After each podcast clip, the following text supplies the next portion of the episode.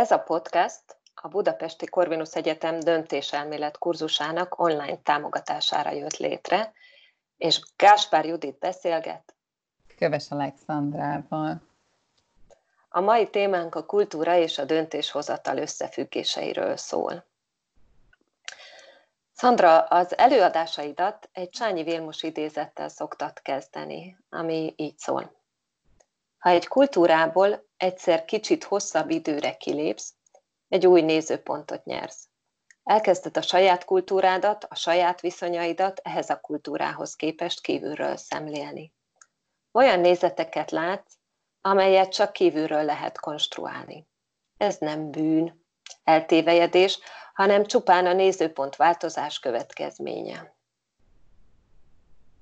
Miért gondolod, hogy ez, ez a jó indító időzet, idézet? Miért ezzel kezdted? A leginkább azért, mert azt gondolom, hogy az egész döntéselmélet kurzusunk egy kicsit erről szól, hogy, hogy, hogy nagyon nem mindegy, hogy egy adott helyzetet milyen nézőpontból vizsgálunk meg és hogy, hogy, hogy abban, abban hogyan hozzuk meg a döntéseinket. És ugye beszélünk arról, hogy mi minden befolyásolja ezt a nézőpontot, a saját tapasztalataink, a saját személyiségünk, a döntéspszichológia, a csoportos nyomás, az, ahogy a kockázatokat feltételezzük, az, amilyen etikai értékvállalásaink vannak, de hogy a kultúra az nagyon-nagyon erős ilyen nézőpont, amit általában nem szoktunk átgondolni. Tehát nem is nagyon vagyunk tisztába azzal, hogy amikor egy helyzetre ránézünk, és mondjuk az alternatíváinkat elkezdjük felmérni, akkor, akkor már a kultúránk rettentesen erős hatással van arra, hogy, hogy ezt hogyan, ezt hogyan tesszük meg, és egyáltalán mit veszünk ebből az adott helyzetből létre. Úgyhogy e, nekem erről szól egyrészt ez, a, e, ez az idézet, a másik pedig megint csak, amilyen filozófiában a döntéselméletet oktatni e, szoktuk, az az, hogy, hogy benne van az az igény, hogy, e, hogy nézzünk rá a dolgokra egy kicsit kívülről. Ugye a kultúra az annyira belénk, e, belénk táplált, annyira e, a részünké válik, hogy nagyon ritkán látjuk ezt ezt kívülről. Már pedig, amikor, amikor mondjuk belekerülünk egy olyan döntési helyzetbe, ahol nem értjük, hogy a másik fél az, az, az miért nem ugyanazt gondolja, mint mi, hogy létezik, hogy ő, hogy, hogy ő ilyen hülyeségeket talál ki, ami nekünk teljesen nonsensnek tűnik, akkor ha van bennünk annyi reflektivitás, hogy, hogy elkezdjük ezt kívülről szemlélni, és, és nyilván ehhez, ehhez elég komoly tudatosság is kell, akkor megláthatjuk, hogy mik mondjuk azok a dolgok, amik, amik például kulturálisan meghatározó különbségek. Úgyhogy, úgyhogy ilyen értelemben az, hogy, az, hogy milyen kultúrában nőttünk fel, az, az nagyon hasonlóan működik, mint az, amit, amit döntéspszichológiában szoktunk tanítani, hogy egyszerűen befolyásolja nagyon erősen az észlelésünket és a döntéshozatalunkat. A válaszodban, mintha azt sugalnád, hogy, hogy sok konfliktus kulturális különbségekre vezethető vissza. Tehát, hogy nehéz, nehéz elfogadni, másokéba belehelyezkedni, akár tudatosítani. De vajon miért annyira nehéz? És mi is ez a kultúra? Tudnál erről is mesélni egy kicsit? Um, igen, tehát, hogy, hogy, hogy ugye nagyon sok társadalmi jelenséggel találkozunk ma is, és, és sajnos a, a vállalati jelenségeknél ritkábban jut eszünkbe a kulturális konfliktus, pedig ott is nagyon sok ilyen van. De ha társadalmi jelenségeket látunk magunk körül, akkor nagyon sokszor beszélünk konfl- kulturális konfliktusokról. És az, hogy, hogy megértsük, hogy ez, ez, ez miért ilyen, ilyen rettentesen nehéz, és miért nem tudunk igazán jól csomót kötni rá, az uh, ahhoz értenünk kell, hogy, hogy mi is a kultúra. És a kultúra az, az, uh, az nem valami velünk született dolog. Tehát, hogy, hogy nem, nem tudunk egy adott kultúrához születni. Az valami, amit miután megszülettünk, magunkhoz veszünk, Tehát, hogy mindenféleképpen egy, egy csoport minden tagjára jellemző közös gondolkodásról szól, tehát mindenképpen egy tanult dolog, amit a, a szocializációnkon keresztül magunkba szívunk, és, és hasonlóan működik, mint ahogy a, a heurisztikákról tanulunk a, a döntéspszichológiában, hogy, hogy egyszerűen olyan automatikus válaszokat ad az agyunk bizonyos dolgokra, hogy nekünk hogyan kell dönteni, hogyan kell viselkedni, ami nagyon nagy mértékben megsegíti a mindennapunkat azáltal, hogy nem kell igazán mélyen elgondolkoznunk arról, hogy most hogyan viselkedjünk, miben higgyünk, minek milyen jelentőséget adjunk. Tehát ad egy olyan tudásrendszert, amire, amire nagyon-nagyon stabilan tudunk támaszkodni. És, és az, hogy mit higgyünk a világról, másokról, ez, ez, ez mind benne van a, a, a kultúránkba. És, és a, a saját kultúránk, mivel ugye ahhoz, ahhoz vagyunk szokva, az mindig értelmesnek, logikusnak tűnik, mert hogy, mert hogy, hogy, hogy egyszerűen ehhez vagyunk hozzászokva. És amikor ebből kilépünk, akkor ezeket a mankókat, az, hogy mit gondoljak a világról, meg másokról, meg, meg mit várnak, hogyan viselkedjek el, ezeket a mankókat hirtelen elveszítjük, és ezért, ezért idegenül érezzük magunkat, adott esetben elhagyatottnak érezzük magunkat, tanácstalanok vagyunk, felléphet önbizalomhiány, mert ez, ez, ez nagyon-nagyon erős mankó. Ez viszont azt is jelenti, hogy amikor döntéshozatalról beszélünk, főleg egy globális környezetben beszélünk döntéshozatalról, akkor észre kell vennünk azt, hogy, hogy ezek a mankók, amik nekünk mankók, másnak más típusú mankóik vannak. Tehát, tehát amikor, amikor nem értjük meg egymást, vagy belekerülünk valamilyen konfliktusba, mert, mert egyszerűen mások az, az értékeink, mások a, mások, mások a más dolgok fontosak, másképpen priorizálunk dolgokat, akkor az a védőburok, ami, ami igazából a mindennapjainkban, mindennapjainkban minket ennyire jól segít, az, az ilyen kvázi börtönné válik, tehát főleg, hogyha nem tudunk valamennyire kívülről ránézni, hogy oké, okay, akkor ebben a helyzetben létezik, hogy valaki um, valaki más, más ilyen kulturális értékeket uh, uh, hoz. Tehát, um, és leginkább ugye a saját kultúránkat akkor tudjuk megérteni, akkor tudjuk megérteni, amikor, um, amikor kilépünk egy másik uh, kultúrába, és akkor elkezdjük, először még furcsa, de aztán utána magunkéra is egy kicsit reflektívebb módon tudunk ránézni. És ugye az, hogy, hogy más kultúra észlelése félelmet okoz, az, az, az teljesen normális. Arra azért érdemes figyelni, hogy a másság az nem feltétlenül rosszabbat jelent, az egyszerűen mást jelent. És azt hiszem, hogy, hogy ez, ez nagyon sok mostani problémánk alapja, hogy, hogy, hogy ezeket megpróbáljuk alá és felé rendelni, ahelyett, hogy egymás mellé rendelnénk. Igen, a, ez a minősítés, amit, amit említettél, valóban veszélyes és szélsőséges is, ugye erről világháborúk is szólnak, de az a, az a gondolatról, ha még mesélnél, hogy azt mondtad, hogy ez egy tanulási folyamat eredménye. Tehát van egy szocializációs része, és hogy van az a folyamat, amit akár így felnőttként, vagy, vagy egyetemistaként akár kultúrák találkozásával zajlik bennünk. Tehát van esély arra, mit tehetünk azért, hogy, hogy tényleg tanuljunk, és ne csak minősítsük akár le a másikét és fel a sajátunkat.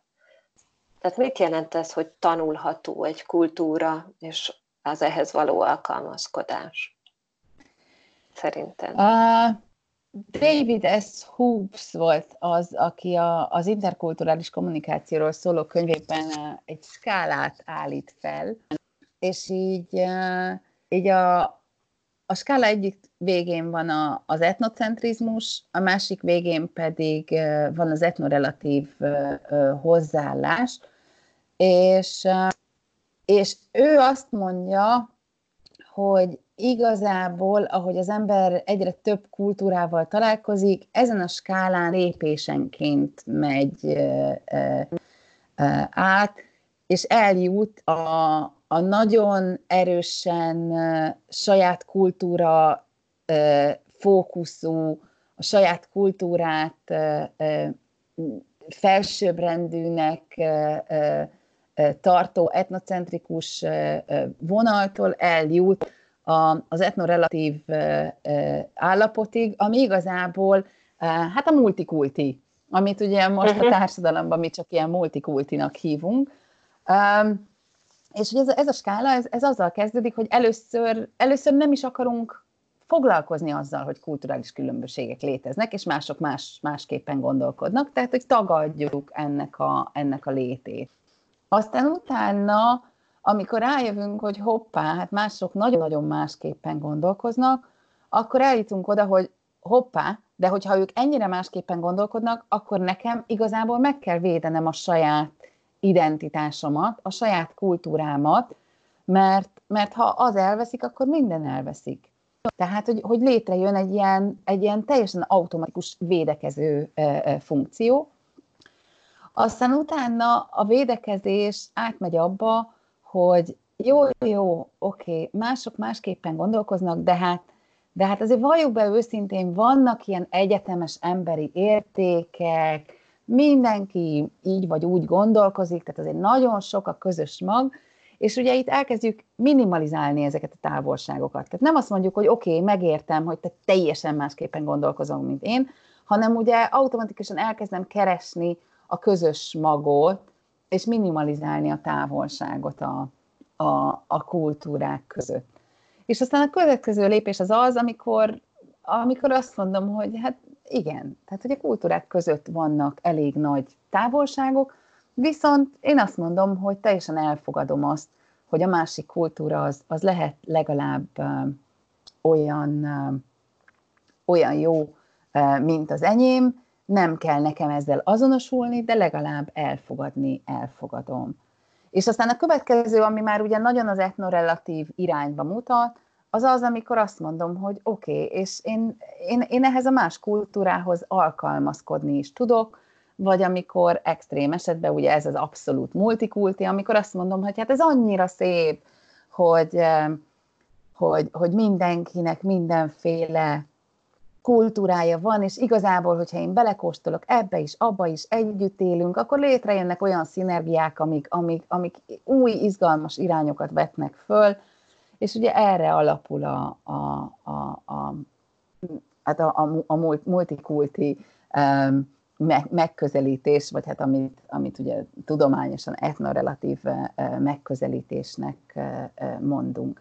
És ezt lehet, én nem annyira szeretem, amikor ezt ilyen fejlődés vagy tanulásként fogjuk fel, mert szerintem ahhoz, ahhoz egy kicsit túl lineáris, viszont, viszont az kétségtelen, hogy, hogy nagyon fontos lenne észrevenni azt, hogy ezen a skálán mindenki kicsit máshol áll. És amikor, amikor döntéselméletből azt mondjuk, hogy mennyire fontos a részvételi döntéshozatal, vagy mennyire fontos megérteni a másik felet, a másik fél álláspontját dolgokban, akkor szerintem itt is nagyon fontos, hogy ne azt mondjuk, hogy az etnorelatív jó, az etnocentrikus meg rossz, hanem mondjuk azt, hogy ez egy skála, ezen a skálán különböző emberek különböző tapasztalatokkal, különböző pontokon állnak, és vegyük észre, hogyha valaki mondjuk a védekezés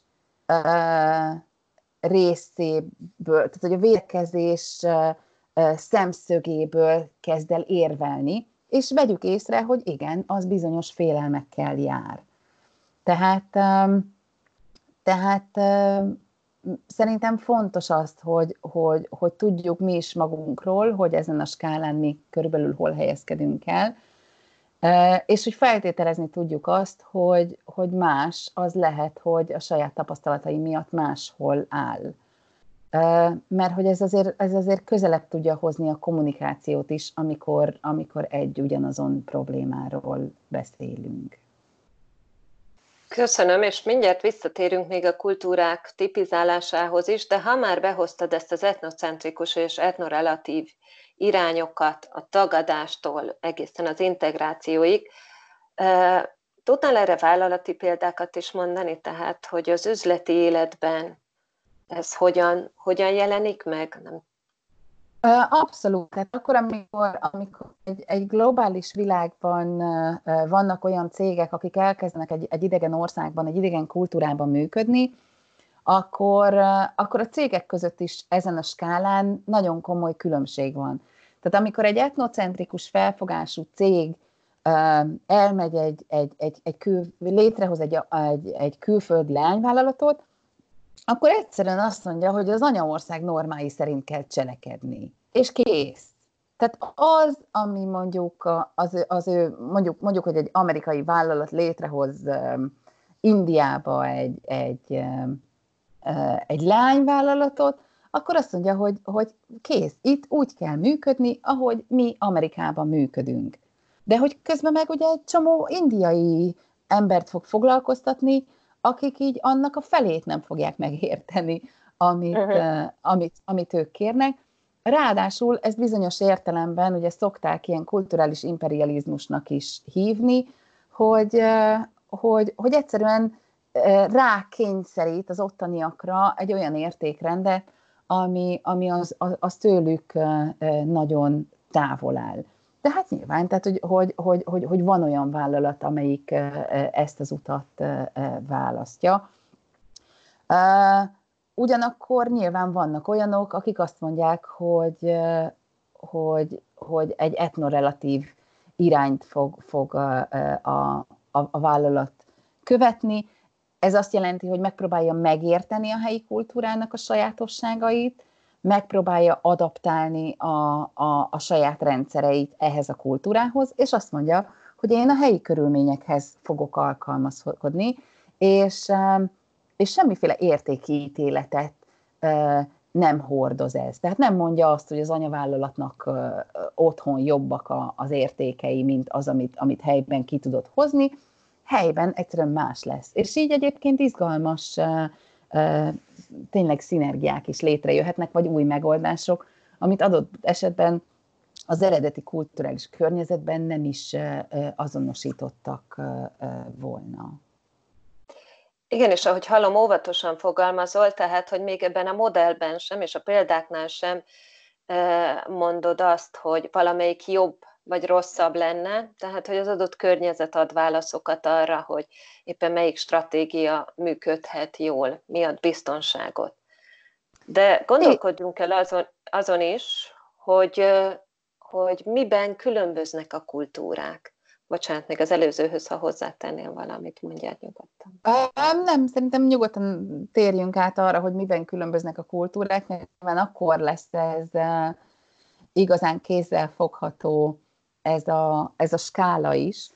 Um, tehát, hogy, hogy ugye úgynevezett uh, kultúradimenziókat szoktak ezekben a kutatásokban így, így feltárni, és, és ezek a kultúradimenziók arról szólnak, hogy, hogy, hogy például a különböző kultúrák hogyan tekintenek az emberre, milyen az ember, milyen az emberi természet.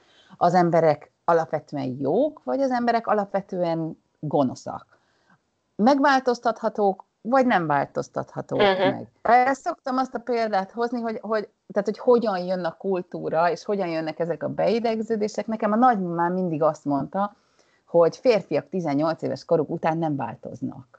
Tehát, hogy én ezt fogadjam el, hogy én nem fogom tudni őket megváltoztatni. És ugye ez egy, ez egy nagyon erős kulturális beidegződés, hogy azt mondjuk, hogy, hogy nem, az emberek nem változtathatók, amikor kialakult a személyiségük, akkor már nem változik. Most képzeljünk el egy, egy buddhista kultúrát, ha ott azt gondolnánk, hogy az emberek nem változtathatók, hát akkor így, így kvázi értelmét vesztené minden, mert hogy, hogy egészen a halálunkig, vagy még annyi is túl is változunk, hiszen azért jöttünk le a, a, azért születtünk meg, hogy, hogy, hogy, hogy, hogy ezeket a megéléseket át tudjuk transformálni. Tehát, hogy így jönnek létre ezek, a, ezek az eltérő kultúra dimenziók, és például hogy az emberi természetnél az, hogy mi milyennek látjuk magunkat, függetlennek, vagy, vagy, vagy, vagy függőnek, mi vagyunk az univerzum közepe, vagy mi csak egy kis porszem vagyunk ebben a gépezetben.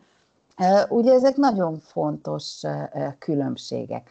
Vagy hogy például mik azok, amik, a, amik, amiket, amik minket meg, meghatároznak. Mi szabályokat követünk, vagy igazából az emberi kapcsolatok azok, amik, amik fontosak. Ez egy, ez egy nagyon, az üzleti életben nagyon sokszor hangoztatott kultúra dimenzió, ez az úgynevezett univerzalista és partikularista kultúrák. Az univerzalista kultúrákban a szabályok nagyon-nagyon fontosak. Míg az, a partikularista kultúrákban meg, meg abszolút a döntések úgy születnek, hogy az adott kapcsolat az, ami meghatározza. És akkor itt jön be a, a, a következő nagy témakör, hogy hogyan gondolkozunk az emberi kapcsolatokról. Tehát inkább individualista, vagy inkább kollektivista kultúrában élünk, tehát az én központúság vagy a csoportorientáltság az, ami, ami, ami minket dominál. És nyilván egy individualista kultúrában az, hogy hogyan gondolkozok például a hatalomról, a tekintélyről, az egyenlőségről, az, az teljesen más, mint mondjuk egy kollektivista kultúrában. És általában az, hogy például ezekről hogyan gondolunk, tehát hogy, hogy a hierarchikus viszonyunkról, a, a, a tekintélyünkről hogyan gondolkozunk, ezt egy úgynevezett ilyen hatalmi távolságindexel szokták bemutatni, és az azt jelenti, hogy a hierarchia legalsó szintjén állók mennyire fogadják el, hogy a, hogy a hatalom eloszlása az, az, az, nem teljesen egyenletes. Tehát uh, nyilván vannak olyan kultúrák, ahol, ahol azt mondjuk, hogy hát azért így, így olyan, olyan nagyon nem fogadjuk el a, a tekintét. Jó, jó, ő oda került abba a pozícióba, de mondjuk azért került oda abba a pozícióba, mert, mert valami olyan teljesítményt hozott. Ezekben a kultúrákban, ugye ezek a, ezek a, a, a kis hatalmi távolságú kultúrák, ezekben a, a kultúrákban uh, esetleg teljesítmény alapon valakinél elfogadjuk, hogy ő a hierarchiában egy kicsit máshol áll, de azért még ott nyugodtan lehülyézzük a főnököt gond nélkül. Egy olyan kultúrában, ahol, ahol nagy hatalmi távolság van, ott teljesen elfogadott akár az is, hogy neki szerzett vagy örökletes az a pozíciója, ami van, és elfogadják, hogy a hierarchiában ott áll, és ott a főnök nem, hogy a gondolat nem jelenik meg a fejünkbe, vagy nem, nem hogy őt nem küldjük el melegebb éghajlatra, de még a gondolat sem jelenik meg a fejünkben, hogy, hogy, hogy a, a, a főnök nem jó, hogy, hogy éppen főnök, vagy ő, ő, ő rosszat tud mondani. És hát nyilván egy üzleti viszonyban ez, ez iszonyúan meghatározó, hogy mekkora a, a hatalmi távolság az, az adott kultúrában. Nemrég olvastam erről egy egy tanulmányt, hogy egy koronavírus idején, és ugye a mindennapos rendelkezések, hogy kiárási tilalom legyen vagy sem, hogyan tudják megvalósítani a különböző kultúrában élő országok, és nagyon izgalmas, hogy az emberi kapcsolatok versus szabályok, vagy épp a hatalmi távolság index alapján is, tehát érdemes lenne akár ezt is megnézni, hogy mennyire tudjuk elfogadni, hogy maradjunk otthon, és mennyire tudjuk azt mondani, hogy nem, ezt a társadalmi távolságot mi köszönjük, nem kérjük, nekünk az emberi kapcsolatok fontosak, akár fizikai térben is. Tehát mindenre egy komoly kulturális magyarázat is van, hogy hogyan viszonyulunk a karanténhoz is akár. És a vírus terjedése vajon miért más egy, akár egy univerzalista, akár egy partikularista országban. Egyébként ezt még befolyásolja egy másik uh, fontos dimenzió is, ez a, ami a térorientációnkkal kapcsolatos, tehát hogy, hogy, hogy itt, itt meg szoktak különböztetni specifikus és diffus kultúrákat. A specifikus kultúrákban ott uh, ott a, a, a magánszférámat nagyon-nagyon erősen védem. Relatíve kicsi az a rész az életemben, amit, amit, amit a nyilvánosság elé tárol, és a specifikusság itt arról szól, hogy az adott kapcsolatban abban a specifikus kapcsolatban én pont annyira fogom beengedni magamhoz, tehát a, a privát szférámba, amennyit az a specifikus kapcsolat megkövetel. Hm. Tehát, hogy, hogy a munkatársam az, az pont annyit fog rólam tudni, amennyi nagyon muszáj ahhoz, hogy nekünk relatíve jó munkakapcsolatunk legyen. Ugyanakkor a diffúz kultúrákban ott a privát és nyilvános életterek azok teljesen egymásba csúsznak. Tehát, hmm. hogy, hogy ugye azért a diffúz kultúrák általában partikularista kultúrák is, tehát hogy az emberi kapcsolatok nagyon erősen meghatározzák azt, hogy mit gondolunk erről a dologról, és hogy ugye itt, itt az, hogy, hogy az üzleti, üzleti partneredet azonnal meghívod magadhoz vacsorázni, és bemutatod a, a, a feleségedet, férjedet, gyerekeidet, stb. stb. Tehát, hogy, hogy ott, ott, ott, ott ez, ez abszolút e, normális, és egymásba csúszik, és, és addig le se ülnek veled üzletről tárgyalni, míg ki nem alakul egy ilyen nexus. És az általában még a fizikai térben is érezhető, tehát a, ugye a, a specifikus kultúrákban ott azért, ott azért, azért nagyon nem szeretjük, hogyha így valaki belelép a, a saját személyes terünkbe, még egy, még egy diffúz kultúra esetében, hát ugye ők lesznek azok, akik állandóan ölelgetnek, tapicskolnak, megbelegetik a válladat, izé, alig ismered, de már, már kapsz tőlük három puszit, tehát, hogy, hogy hogy és, és nyilván egy, egy abban a helyzetben, amiről te is beszéltél, mondjuk egy koronavírus idején nagyon nem mindegy, hogy te most egy specifikus kultúrából jöttél, vagy egy diffúz kultúrából. Az egyik sokkal jobban fog adaptálódni a, a helyzethez, mint a, mint a, a, a másik. De vannak ezért még, olyan igen? Igen, ilyen külső hatások, amik ezt egy kicsit tudatosítják. Most itt a koronavírus, de például, hogyha a klíma katasztrófáról is ugye egyre többet beszélünk sajnos, ilyen értelemben a kapcsolatunk a természettel is lehet, hogy felülírható, ahhoz képest, amit mondjuk ezek a kultúra dimenziók gondolnak. És mondanak. Abszolút, tehát hogy, hogy, hogy, hogy az, hogy egyáltalán a természetről hogyan gondolkozunk, az is, az is nagyon erősen meghatározott a kultúránk által. És például azt vették észre, és ez megint csak egy olyan kultúradimenzió, amiről érdemes tudni, mert nagyon erősen befolyásolja a, a, az üzleti világunkat is, ez az úgynevezett belső kontroll és külső kontroll közötti különbség. A belső kontrollos emberek um, azok úgy érzik, hogy hát a saját kezemben van az irányítás, az történik körülöttem, amit én akarok. Van befolyásom a világra. A külső kontrollosok pedig azt mondják, hogy hát inkább a környezetemben van ez az irányítás, nekem lehet, hogy valamennyi hatásom van rá, de az eléggé elhanyagolható, és talán nem meglepő, hogy amikor azt nézték meg, hogy, hogy, hogy kik tudnak jobban reagálni, akár egy, egy társadalmon belül is a, a, a klíma kihívásaira, akkor, akkor azt tárták fel, hogy, hogy nyilván aki, aki belső kontrollos, az azt érzi, hogy hát akkor én tehetek valamit ez ellen. Aki külső kontrollos, az meg úgy nagyjából sodródik a, a, az eseményekkel. De ugyanakkor, tehát léteznek olyan külső kontrollos kultúrák, ahol viszont a kapcsolat a természettel a harmóniára épül. Tehát nem leigázásra, ahol aztán utána nekem ugye belső kontrollal kell ellene tennem, hanem, hanem egyszerűen a harmóniára törekszik a, a, a természettel, és onnantól kezdve meg, meg már ugye nem kell külső kontroll ahhoz, hogy, vagy, vagy nem kell belső kontroll ahhoz, hogy, hogy ezt, e, ezt, ezen javítson, mert eleve nem rontja el. Tehát, hogy, hogy, hogy ezek is olyan kultúradimenziók, amik, amik, amik fontosak lehetnek.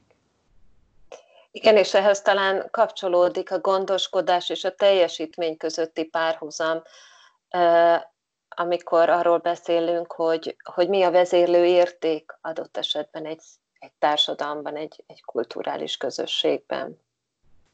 Igen, ez is egy olyan dimenzió, ami, ami nagyon erősen befolyásol minket. Ezt, ezt úgy szokták hívni, hogy maszkulin és feminin kultúrák és itt a, a maszkulinitás alatt nem, nem a, a macsizmot kell érteni, hanem, hanem azt, hogy, hogy egyszerűen a, a teljesítmény és a siker az nagyon, nagyon fontos annak a társadalomnak, akár kollektív, akár egyéni szinten. Tehát, hogy ez, ez, nem, ez nem feltétlenül, tehát, hogy nem az van, hogy az individualista társadalmakban ugye ez a, ez a teljesítmény és siker az, az, az fontosabb, mert nem feltétlenül lesznek attól még, még maszkulinak.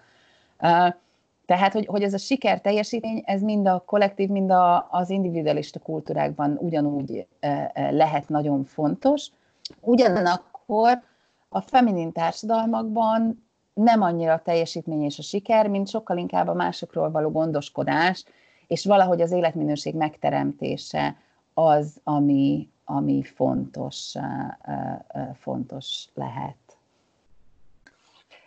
Már több példában is kötötted ezeket az üzleti döntéshozatalhoz. Említenél még olyan kultúradimenziót, amiről mindenképpen szeretnéd, hogy, hogy, hogy tudjunk, illetve ezt hogyan integrálod akár egy döntéshozatali folyamatba? Igen, ami, ami például céges környezetben hihetetlen mennyiségű konfliktust tud okozni, az az időhöz való viszonyulás.